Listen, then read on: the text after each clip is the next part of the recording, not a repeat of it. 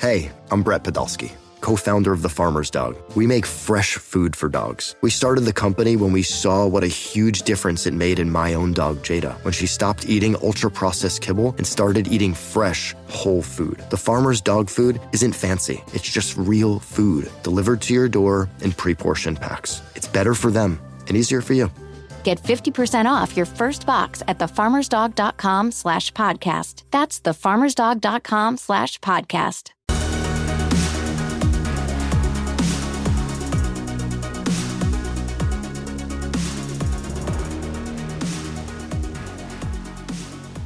Welcome into the Lions 24-7 podcast, where it is our final non-game week Tuesday for a while, which is awesome to say. And if you've made it this far with us through the never-ending offseason, we have a hearty thank you to give you if you're just jumping back on board because it's time to play football. Well, welcome back. It's been quite a ride, but we're ready to talk Penn State football as always.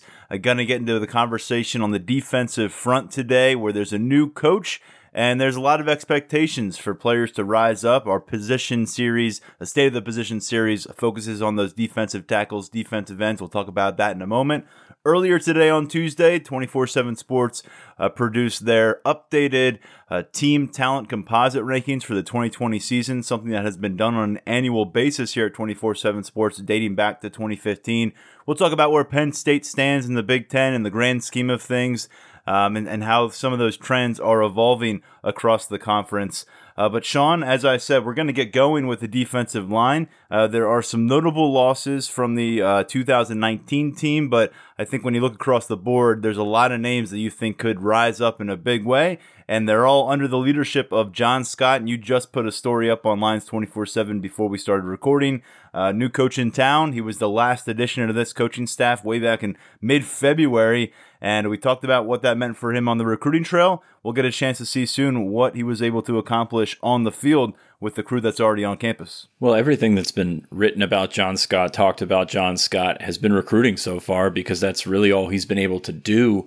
Had that layoff, he was hired on, I believe, February 8th, gave it a month, maybe 5 weeks before the team was forced to quarantine, nobody on campus. So you've not only got to build relationships on Zoom for recruiting, you've also have to do it with your own players. And I thought that was pretty interesting thing when I talked to some of the defensive linemen at Media Day last week. It wasn't a struggle or anything to get to know these people, but these guys were recruited by Sean Spencer all the way back, some of them sophomores in high school, freshmen in high school. So Sean Spencer had been an ever-present, a presence in their life since then. And that's a lot to overcome, because you have that loyalty, you have that, you have that certain way of feeling about somebody, and then somebody replaces them, and albeit this is a different scenario where Spencer left on his own accord, got a job in the NFL, can't blame him for that. But still, you feel a little defensive when that new guy comes in. And it seems like talking to Shaka Toney, Antonio Shelton, Fred Hansen, some of those older guys in the room, they took it pretty well. And there's going to be some time where it would take some buy-in, and that's, again, tough to do virtually. But it seems as though John Scott Jr. has come along and done some things. We talk about the technical aspect of adding a Taylor Stubblefield or potentially even a Phil Troutwine. I think John Scott's probably in that same mix. And these guys all talked about the little things. And Spencer, great motivator, great coach, very big on details and chaos and everything like that. But I think John Scott can also sort of tweak some things and get those guys where they need to be technically. And maybe that's something where we saw some of those lapses in the defensive line last year and over the last couple of years. I think that maybe it's something that could, just sort of work out as on the unit as a whole.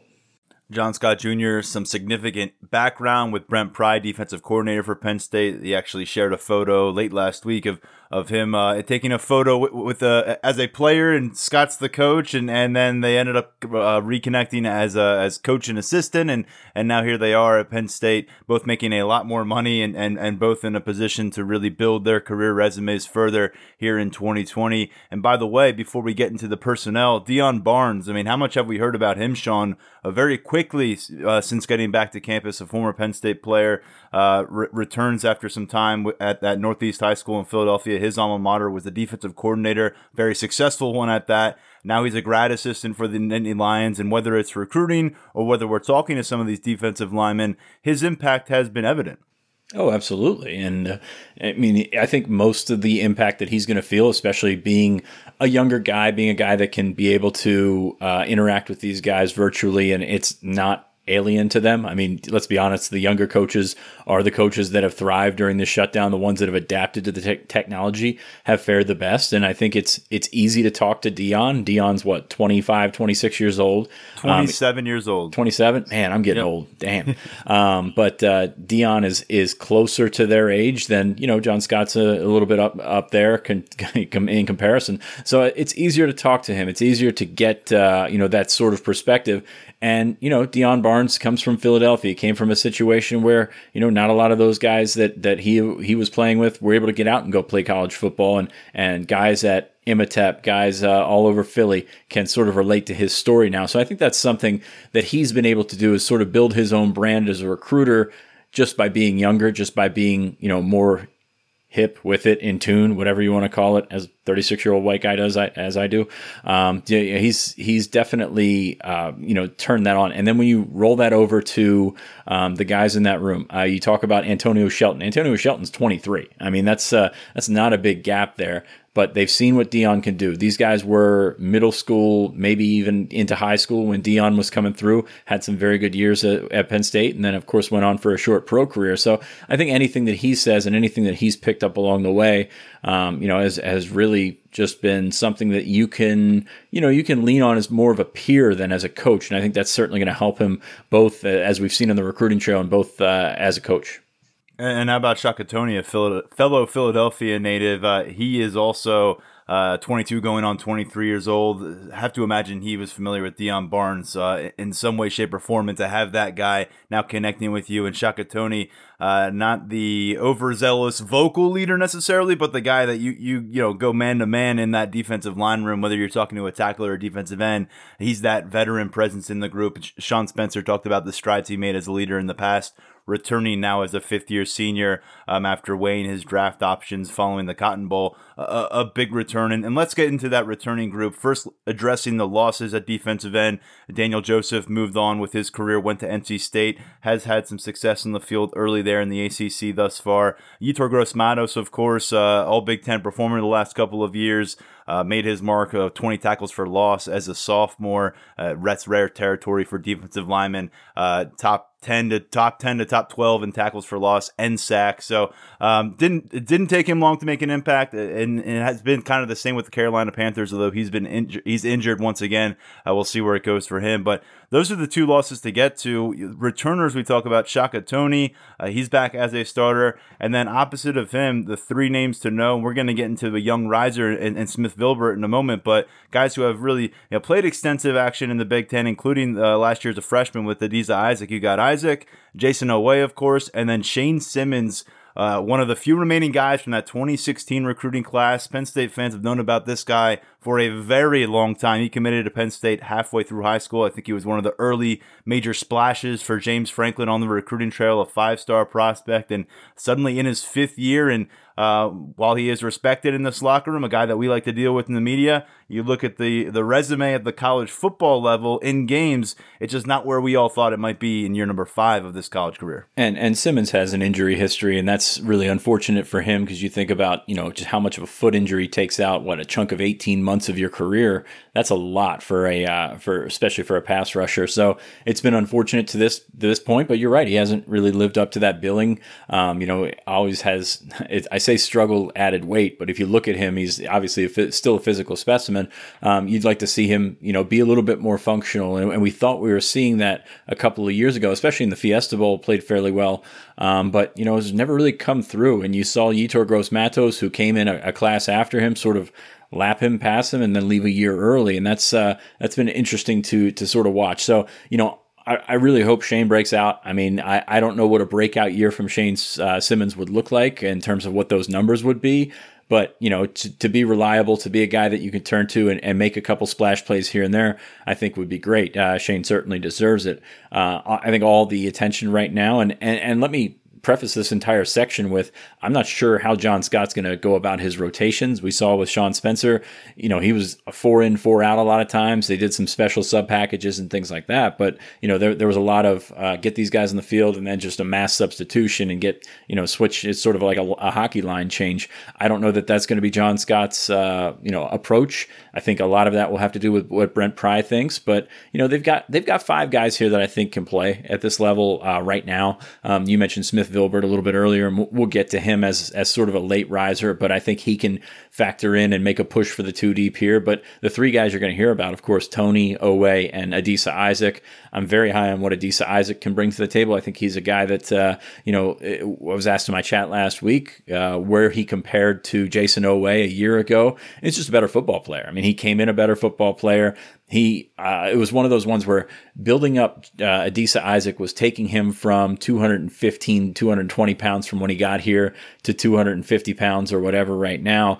The game was always sort of there. It was kind of like Yetur Gross-Matos, where building up Jayson Oweh as a project was taking a guy that was a physical specimen, athletic, you know, really wouldn't have trouble adding weight and things like that, and making him into a more well-rounded football player. So not really too many parallels when you put Oweh and Adisa Isaac beside each other, but both, you know, have really, really high potential for separate reasons. So I'm excited to see what those guys can do. Shaka, when you put on the tape last year, and I know his numbers, I guess you could, you know, I guess he buys in bulk. You know, he's had the big games against Indiana and Purdue and things like that. But when you put on the tape last year, I was surprised how vital he was to the entire defense when this defense was clicking. I mean, he was kind of all over the place. Even if he wasn't finishing, he was right there, you know, turning plays back around, stringing plays out, and doing some little things that maybe you don't, it doesn't register on the stat sheet, but I thought he had a pretty good year last year. So I'm excited to see what kind of strides he made. I don't know that he was quite ready to make that leap to the NFL, but I'm a big Shaka Toney fan, and I'm a big fan of all 3 of these guys.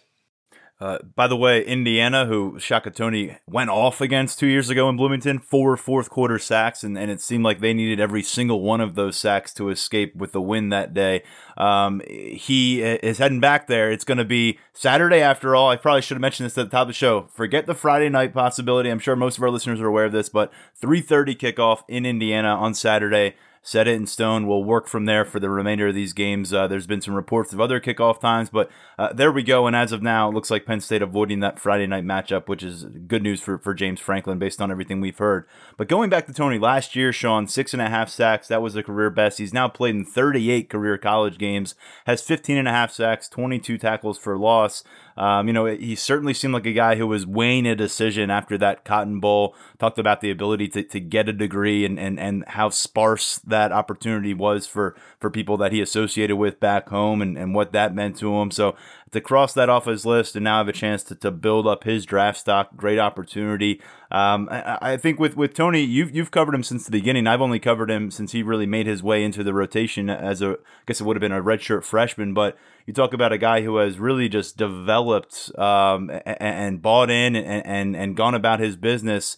I mean, what a transformation, really. A guy who was incredibly productive in Philadelphia, a guy who really exploded off the edge, but to get where he is now and being counted on as an every-down defensive end in the Big Ten for a second consecutive year, you know, this is a great example of player personnel development, in my opinion. And he's a great example of leadership in that room, which is certainly something that they're going to need.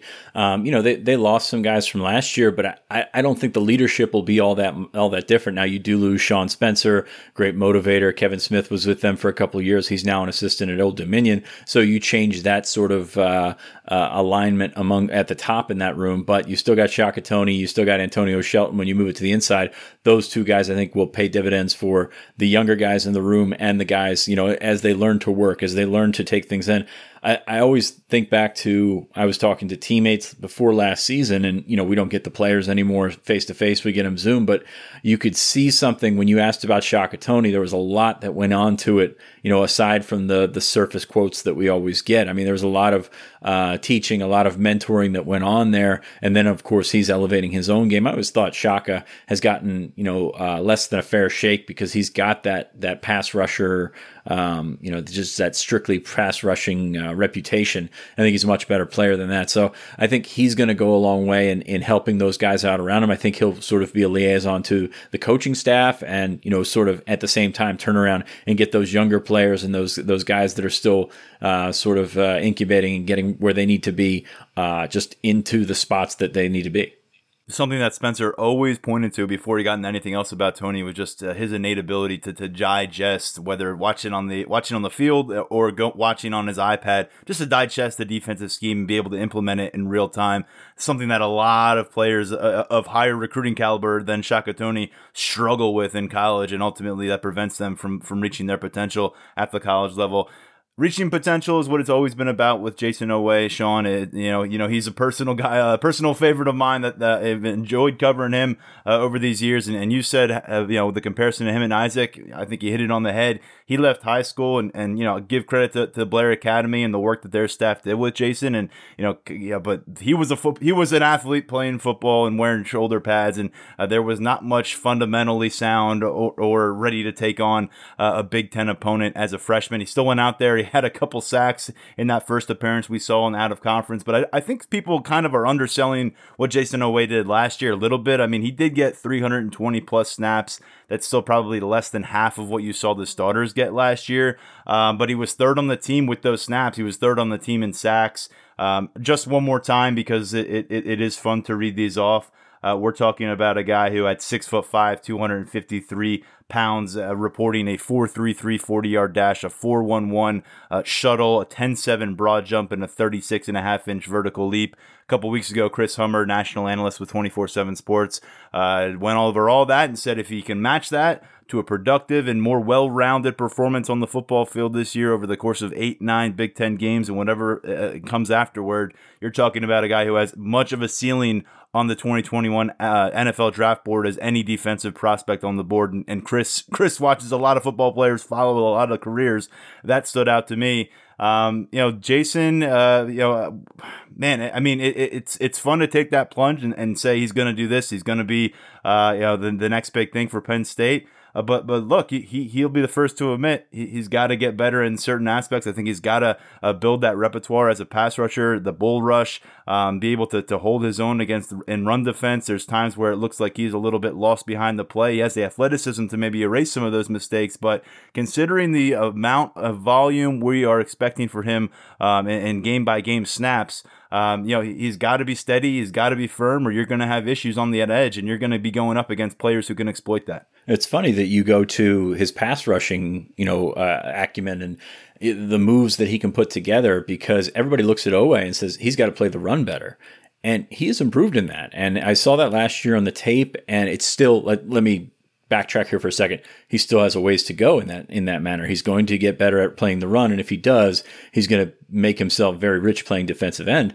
But no, you're right. He does have to become a little bit more varied in his pass rush. You know, you can't just beat everybody with speed. You know, he's got a ton of speed. He's got a ton of twitch and everything like that. But you've got to, you know, be a smarter pass rusher. And I think that that's something that's probably overlooked when we talk about the improvements that he has to make to his game, because, you know, playing the run absolutely is going to be something that he's got to not change up, but continue to improve upon. I think John Scott can help him in that aspect of it. But yes, becoming a more diverse pass rusher, I think, is really going to serve him well.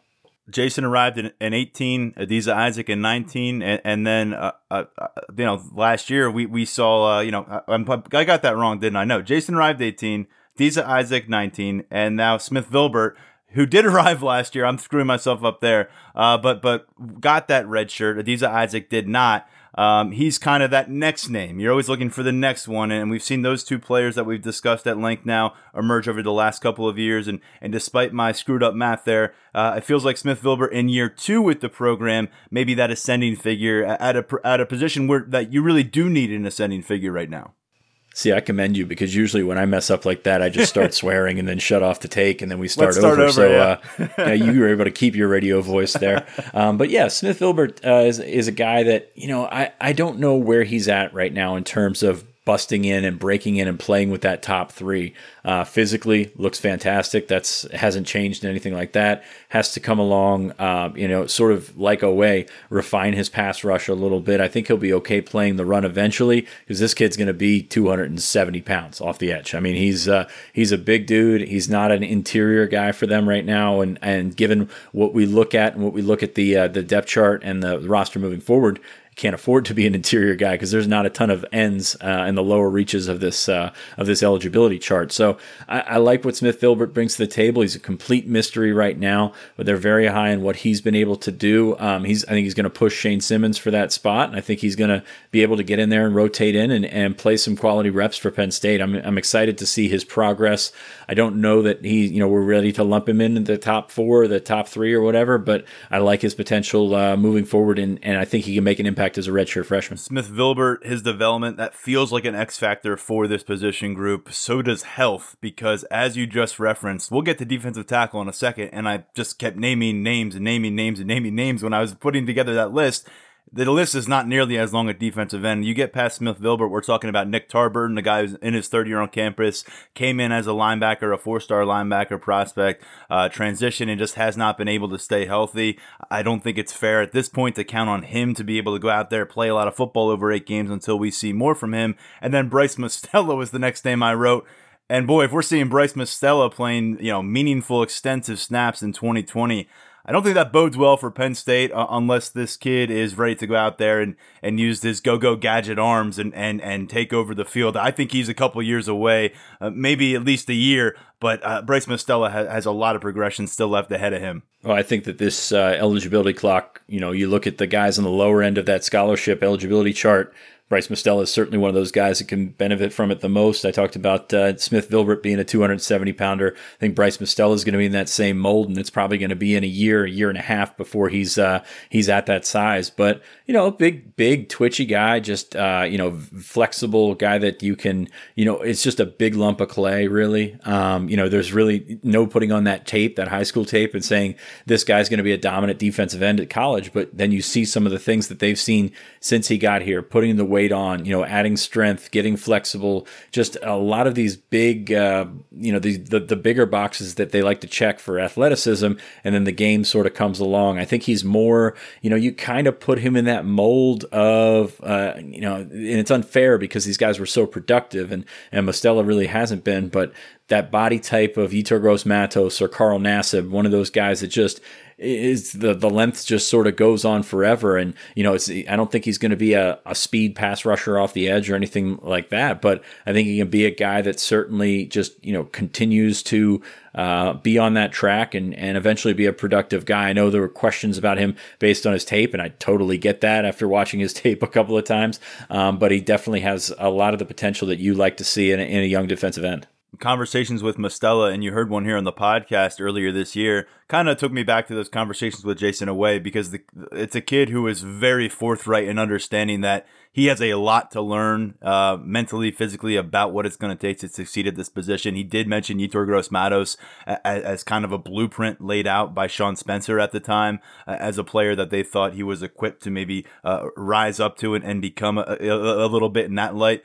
A long way to go for Bryce, and as I said, that's really where we're at in the defensive end position. And by the way, you're taking on arguably the two most impressive offenses you're going to find on this schedule right off the jump, with the trip to Indiana and then certainly at home against Ohio State. So it's not like you're finding time to get your footing. I think maybe of all the positions on the field, I look at that depth, that defensive end, and you can really look across the front seven because of the turnover they've had at linebacker.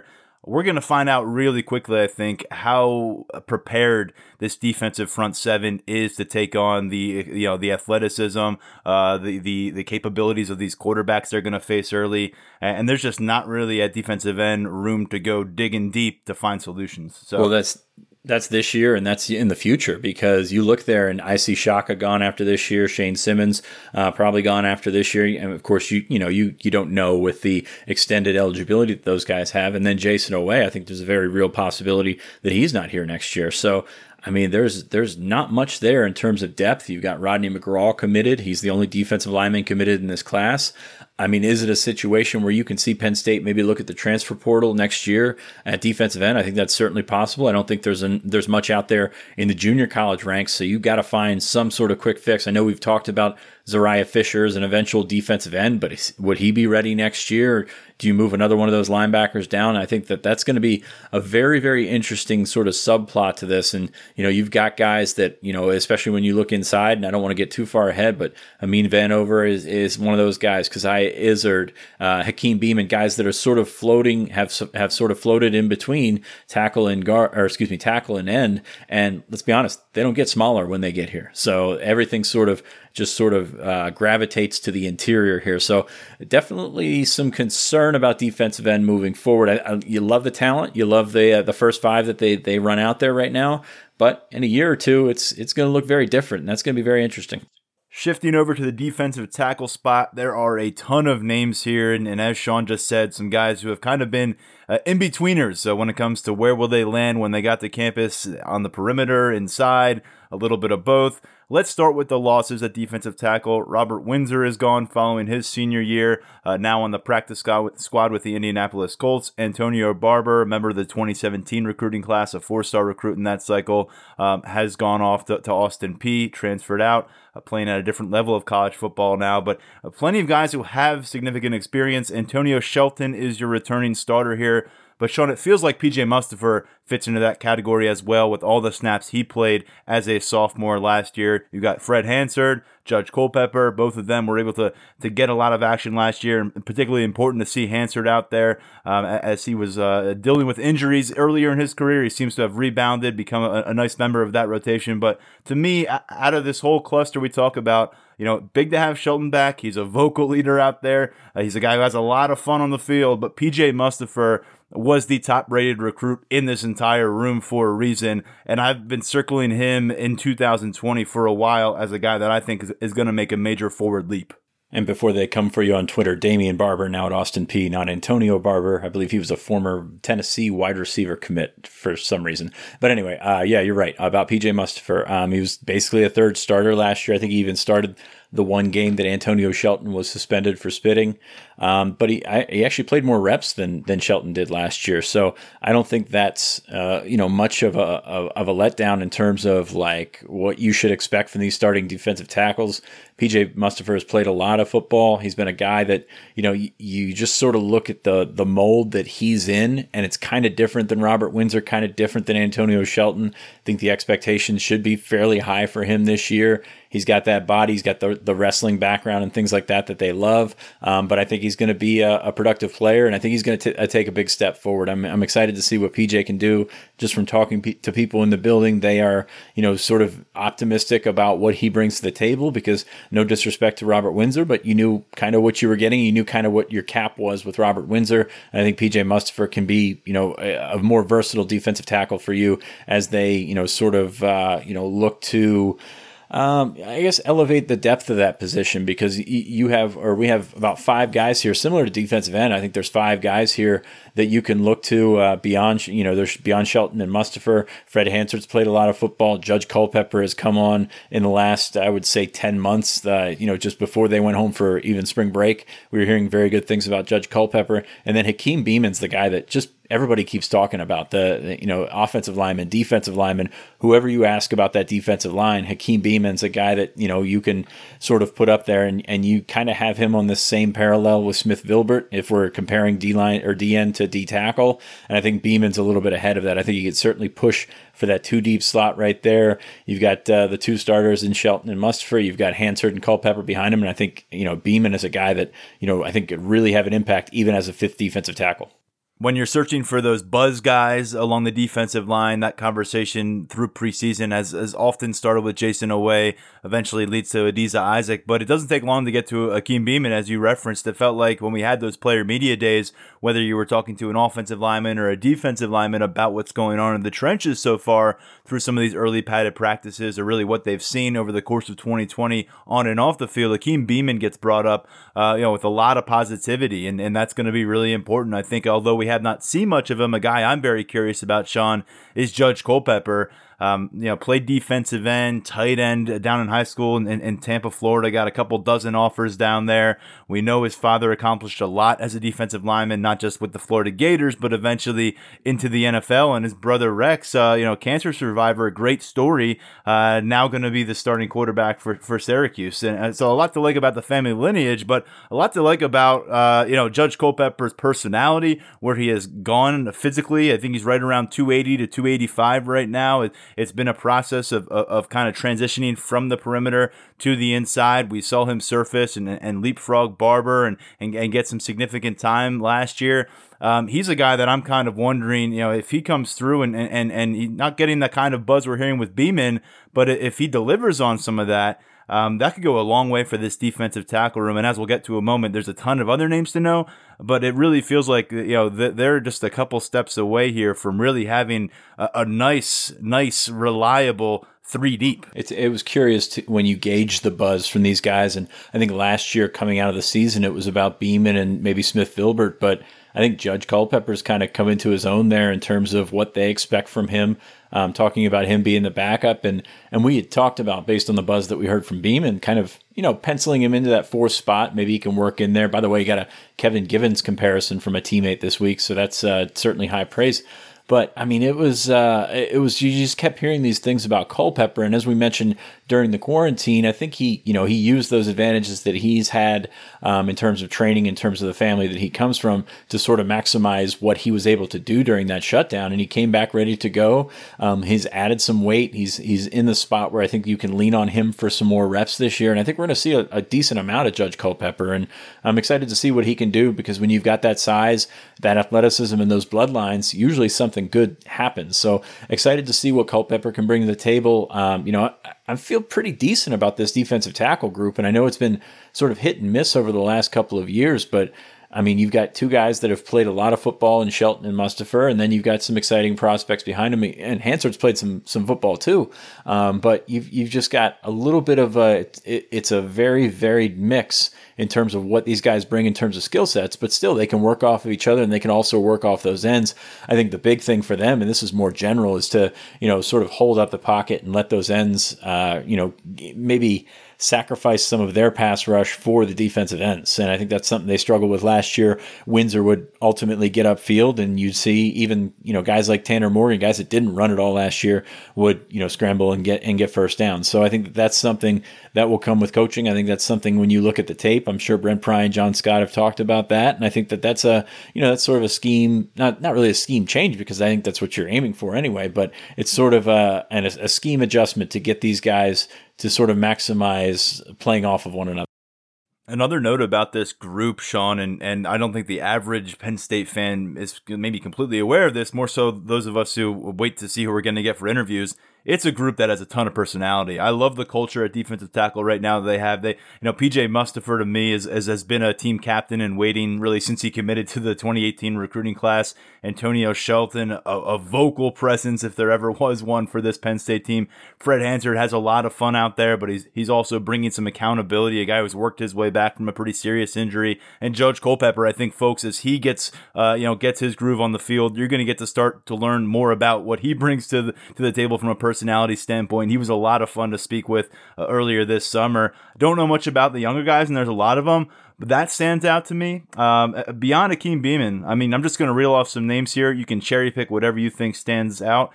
Joseph Darkwa, by way of Germany, Devon Ellis, another second-year player, Aeneas Hawkins in his third year, Isaiah Izard, a lot of good reviews early so far as a true freshman, fellow true freshman Fatoma Mulba, Cole Brevard, Amin Vanover. As I said before, defensive end, that list stops short, and it's kind of jolting how short the list stops. A lot of unknown factors there, and guys who are at different stages of their career in terms of how long they've been on campus and what might be next for them, Sean. But it is a lengthy list at defensive tackle. Well, not just their career, but also their development. You look at some of these guys. Fatoma Mulba and Cole Brevard, I don't see, playing at all this year, being redshirt guys. Vanover is probably in that mix as well. But Vanover, could play a little bit of defensive end. He came in around 280 pounds, so that would be a surprise. But given the numbers being what they are, we will see what happens there. Because Isaiah Izard's really interesting to me because he's a guy that you've sort of lumped in on, not quite on that Hakeem Beeman track, but when he came in, he got in late, but was able to do some really nice things athletically and sort of maybe was a little bit further along than they thought he would be. Now, because of the log jam ahead of him, I really don't see how much he can realistically play, but he's done a nice job of turning heads and getting him in position where he needs to be going into his first year, and he's got an automatic red shirt waiting for him anyway. So you got that going for you with those four young guys, and it's a case where, and you also had Brandon Taylor, who's no longer with the team, but he could have eventually been a defensive tackle.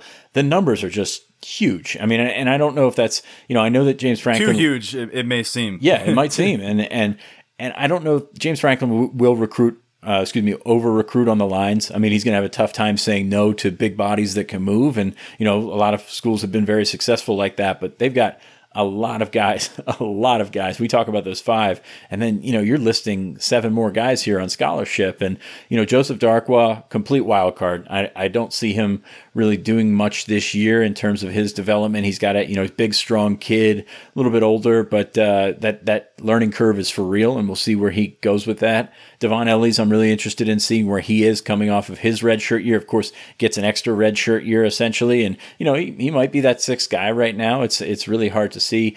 Aeneas Hawkins hasn't really, I'm not even sure if I think he's played in one game, two games to date this year.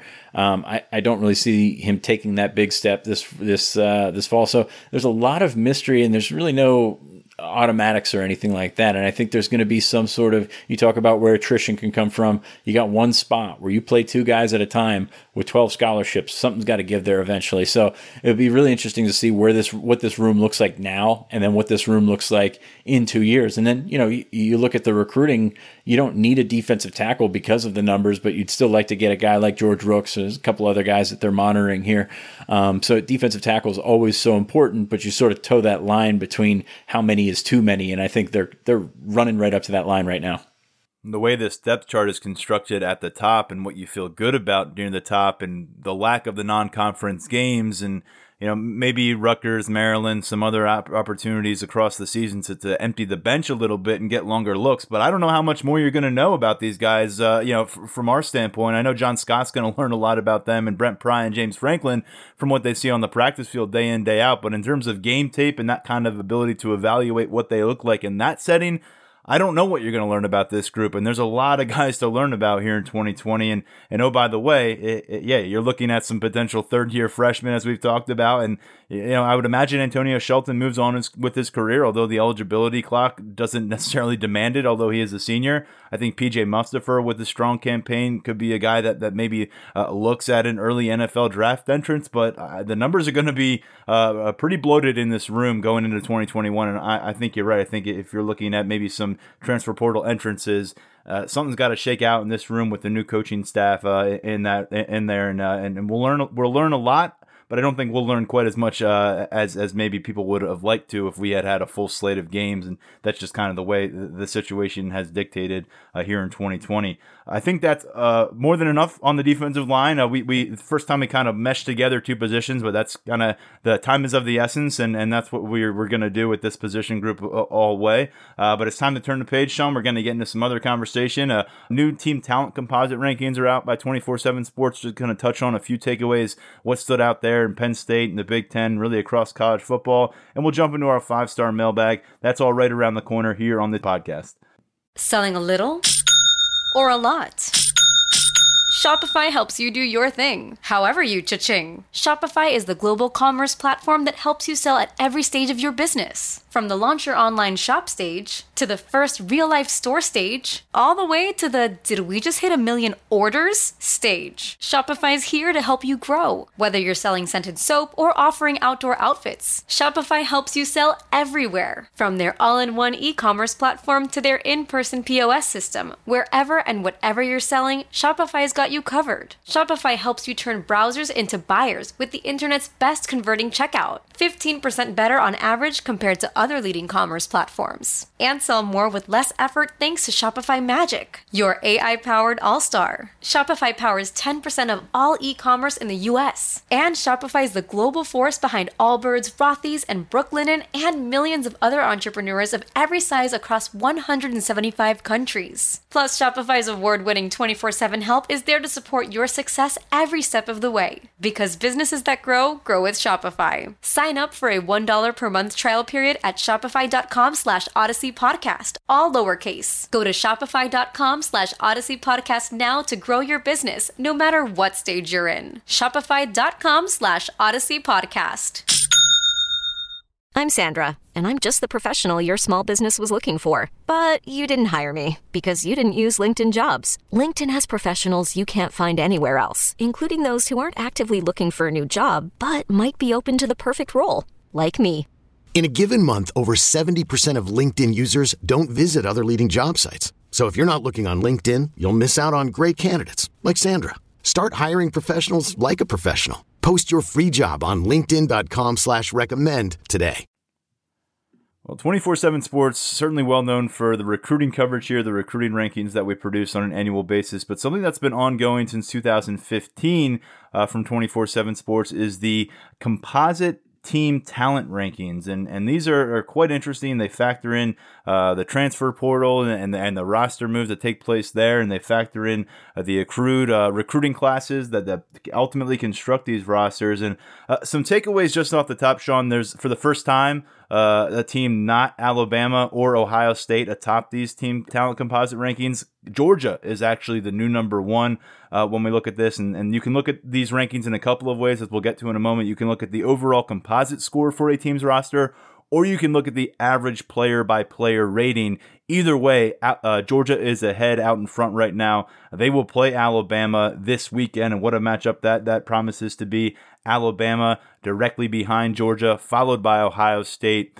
Alabama's been number one for four of the first 5 years. Ohio State had the edge in 2018. And aside from that, for the last 3 years, it's been Ohio State, Alabama, one way or the other. Ohio State has a significant gap in the Big Ten right now, Sean. They're ahead of Penn State and Michigan by a significant margin. They have a 92.89 average among players.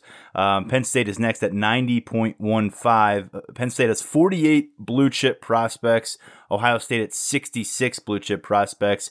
Now, that's what it is now, but I think to get the full scheme of things, where James Franklin and this program have progressed since the initial rankings that were revealed for 2015 in that class in that season, Penn State has really come a long way, Sean. Back in 2015, they were 21st overall, third in the Big Ten in composites ranking. Player average, they were actually lower. They were 28th and fourth in the Big Ten, behind Michigan State, Michigan, and Ohio State. That year, they finished 7-6. Now, the 2016 season, they were kind of basically right in that same area, ended up winning a Big Ten championship, going to the Rose Bowl, winning 11 games, the big breakout year for this squad.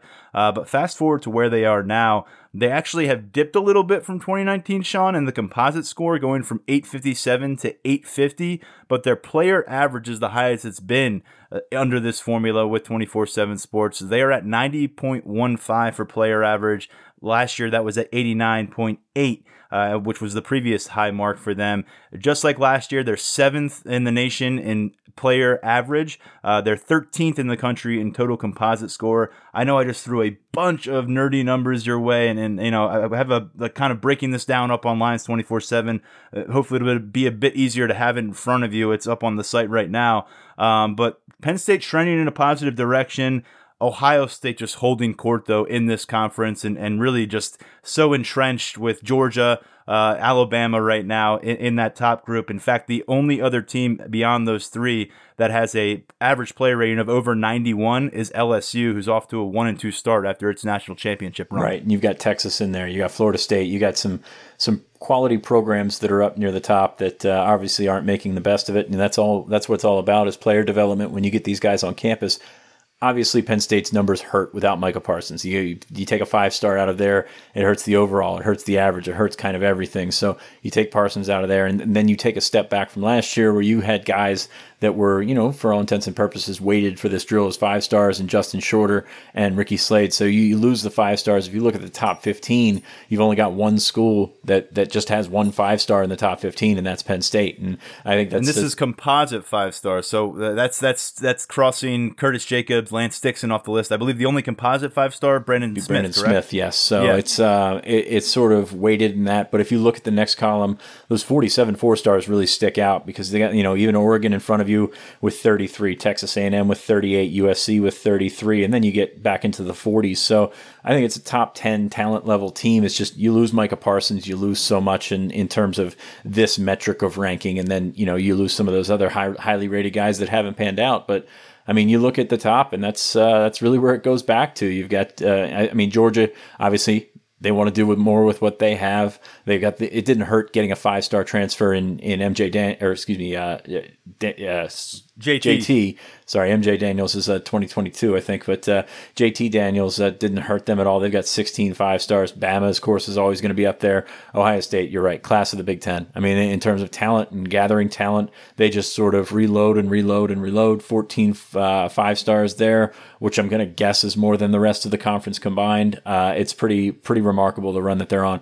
And, of course, Clemson is probably going to move up in this. I mean, they keep taking these relatively small classes because they don't have a ton of attrition, but they just keep bringing in these 5 stars, especially in the class of 2020. And isn't it wild? Georgia has brought in these highly acclaimed quarterbacks from the transfer market, from signing them.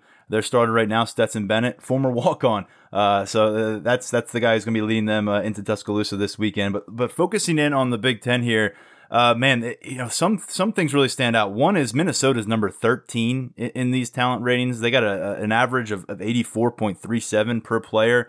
We all saw what they did last year. They're back in that top 25. I think they're number 24 right now.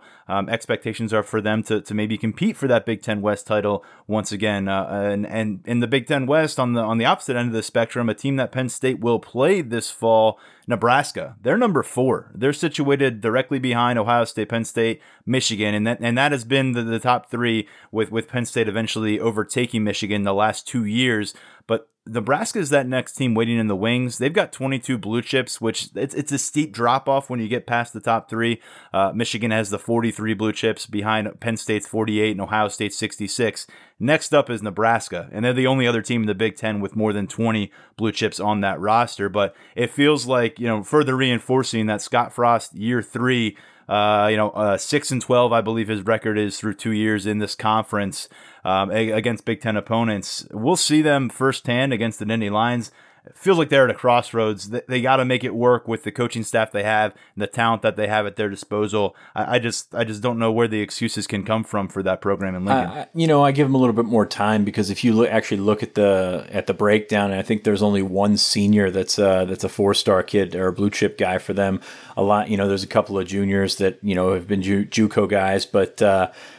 They're young kids for the most part, and, you got to develop them. You got to get them where they're going. And by the way, Noah Pola-Gates, a familiar name. He's one of those freshman blue chippers for Nebraska, but yeah, they got to get going somewhere. And that's, they wanted to play. So I guess we're going to see if they're, if those guys are ready to play. Yeah, I'm not saying that Scott Frost is on the hot seat this year, but maybe just bowl eligible would be a step in the right direction, because they have finished the last couple of years under 500, and then up there in the top half. And I think this may be if you're just kind of taking a glimpse of this 1 through 14, which ends with Rutgers and begins with Ohio State. Maryland in that top half at number 6, an 86.45 average for their players. They bring in a 5-star Rakeem Jarrett. They've had some nice in-state recruiting wins. They've got another one coming their way in 2021 if they can hold on to Damian Robinson, but not has resulted in the on-field success, and ultimately that win against Syracuse early last season, when Syracuse was considered a ranked team, turned into fool's gold very fast. Well, it's never been really about recruiting with Mike Loxley. That's never been an issue. He's an elite recruiter. He's a guy that's gone out there and done very well at Maryland. And, you mentioned Rakeem Jarrett, Damian Robinson, those guys, and those numbers will go up in terms of stars and things like that. But It's about, you know, developing those guys and filling out that roster and getting, you know, where they are across the board. So while Maryland's numbers are going to be high, I don't think they're going to be very good this year. It's going to be really interesting to see which direction that sort of momentum goes, because as we've said before, they're at their best when they're not playing. And that sounds very cold-hearted, but that's just been the case in terms of what the vision that they have to sell, because eventually you keep going 6-40 or whatever it is, it's gonna turn bad. Another team that Penn State seems to see every year these days, although it's a crossover matchup, Iowa at number 10, and that's kind of just their shtick. Like, they're not going to go out recruit everybody, but they're going to bring in guys who go get wins and perennially seem to be in that top 25, competing for solid bowl appearances. Some years maybe a bigger uptick than others, but the one program here that I think it is trending in the wrong direction, and it's not necessarily a surprise if you've seen the on-field performances of late, but Michigan State down to number 7. Back in 2015, they were actually ahead of Penn State in the per-player average, and that was the same year they went to the college football playoffs, and they got smoked in the semifinal matchup, but Michigan State was in the college football playoff representing the Big Ten that year. Right now, they're number 7. I don't know what Mel Tucker is going to do to really provide a boost in year one. It just feels like that has the project label, and considering that's here in the Big Ten East, where you've got a Greg Schiano undertaking a major project at Rutgers, Maryland, the jury's certainly out, and now Penn State has surpassed Michigan on the recruiting trail and on the roster building. When you look at these 24/7 sports assessment, that's kind of big in the Big Ten East race to all of a sudden have Michigan State go from a team that's knocking on college football playoff contention to a program that's kind of gone awry in a lot of ways.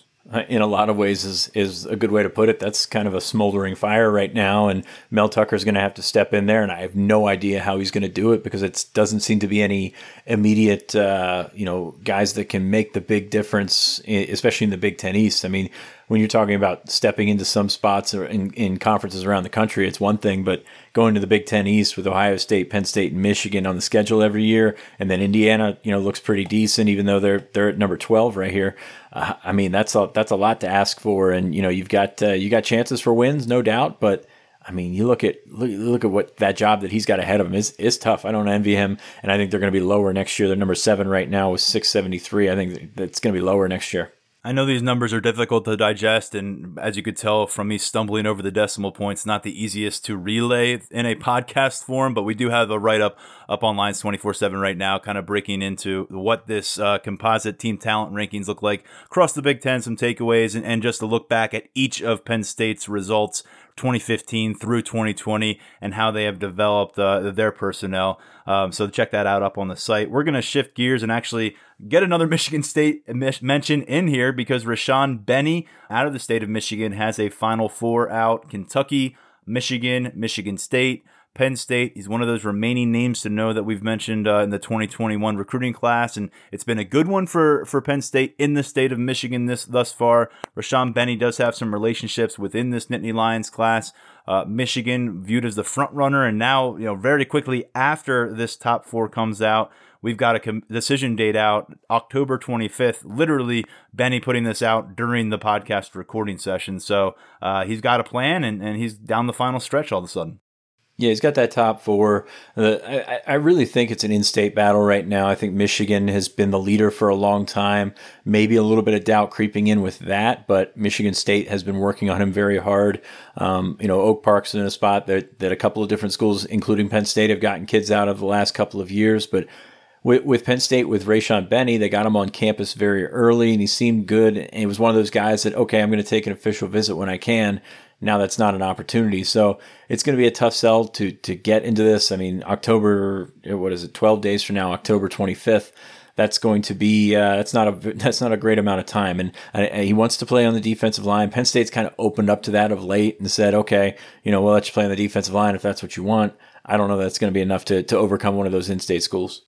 We'll keep an eye on that one. All of a sudden, set for next week. Again, October 25th is the decision date for Benny as he makes his pick, looking like he'll land in the Big Ten. Five-star mailbag time, and we've got a good one here. It kind of ties back into our earlier look at the defensive front. We'll get into it now. With Micah Parsons gone, who can we expect to lead the defense? Who do we expect to step up and be the game changer?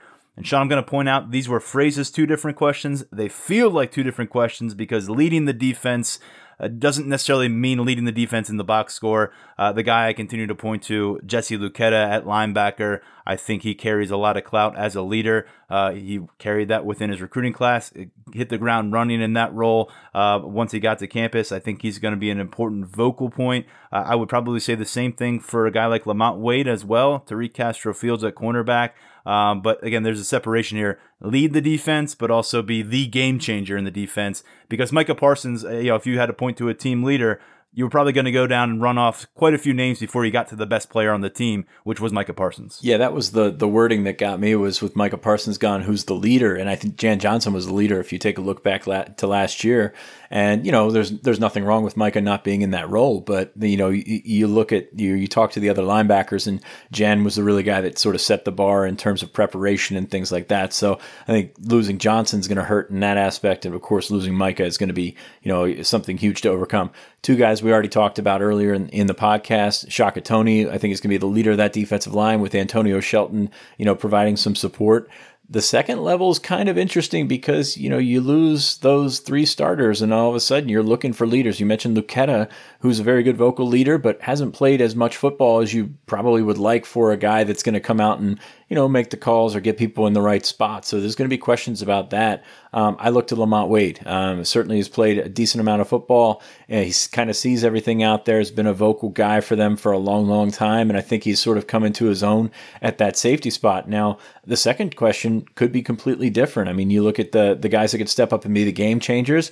I look at two other defensive linemen. You look at Jayson Oweh and Adisa Isaac, guys that can get off the ball, guys that can make those game-changing plays, make those step up on third downs and be that guy.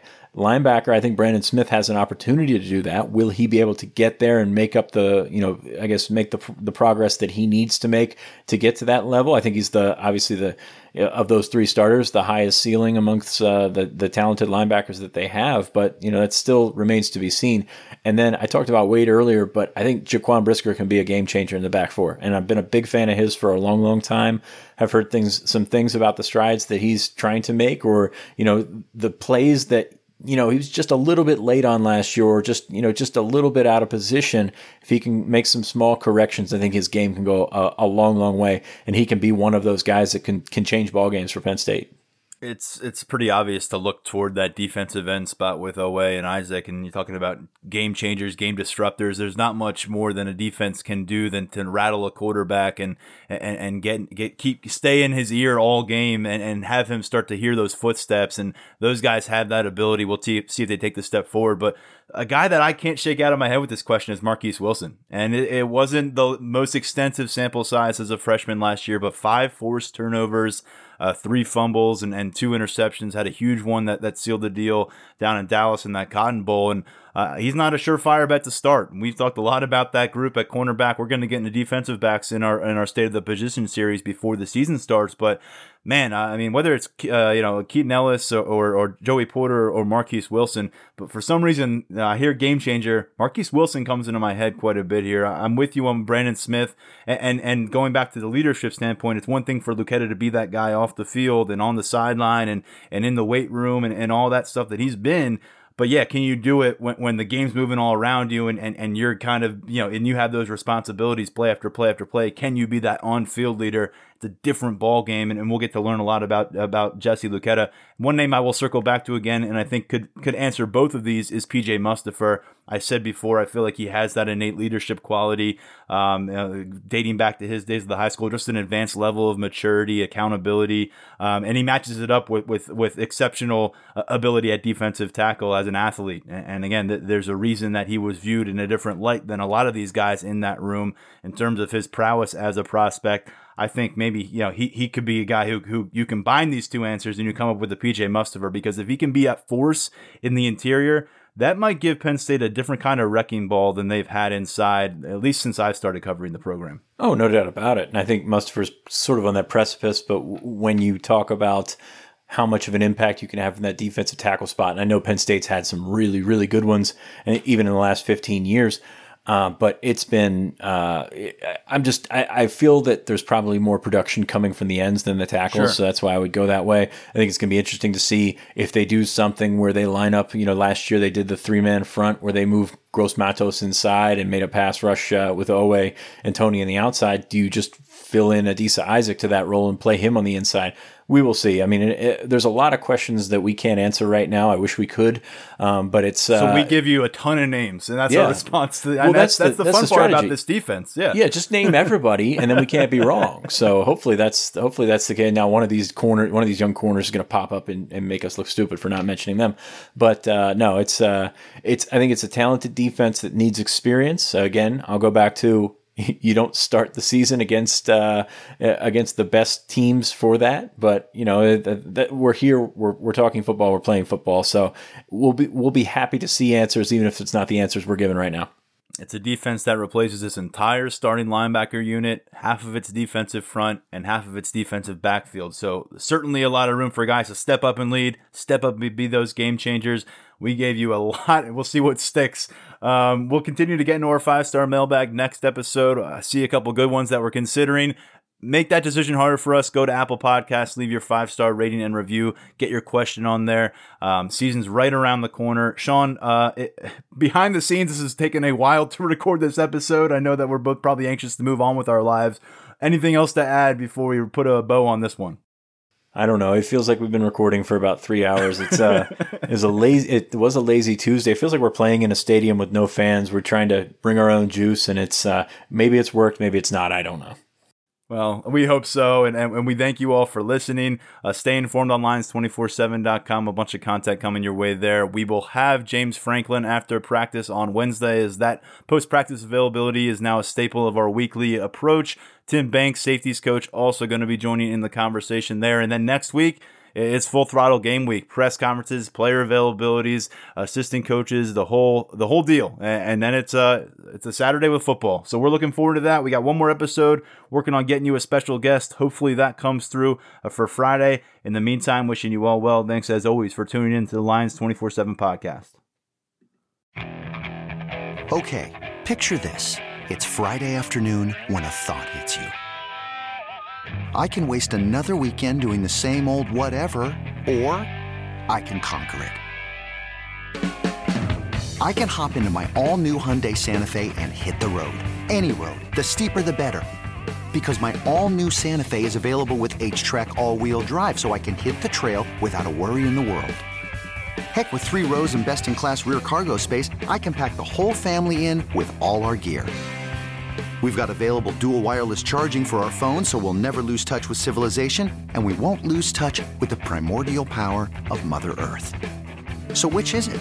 Waste the weekend or do something a little more epic? And conquer it in the all-new Hyundai Santa Fe. Visit HyundaiUSA.com or call 562-314-4603 for more details. Hyundai, there's joy in every journey.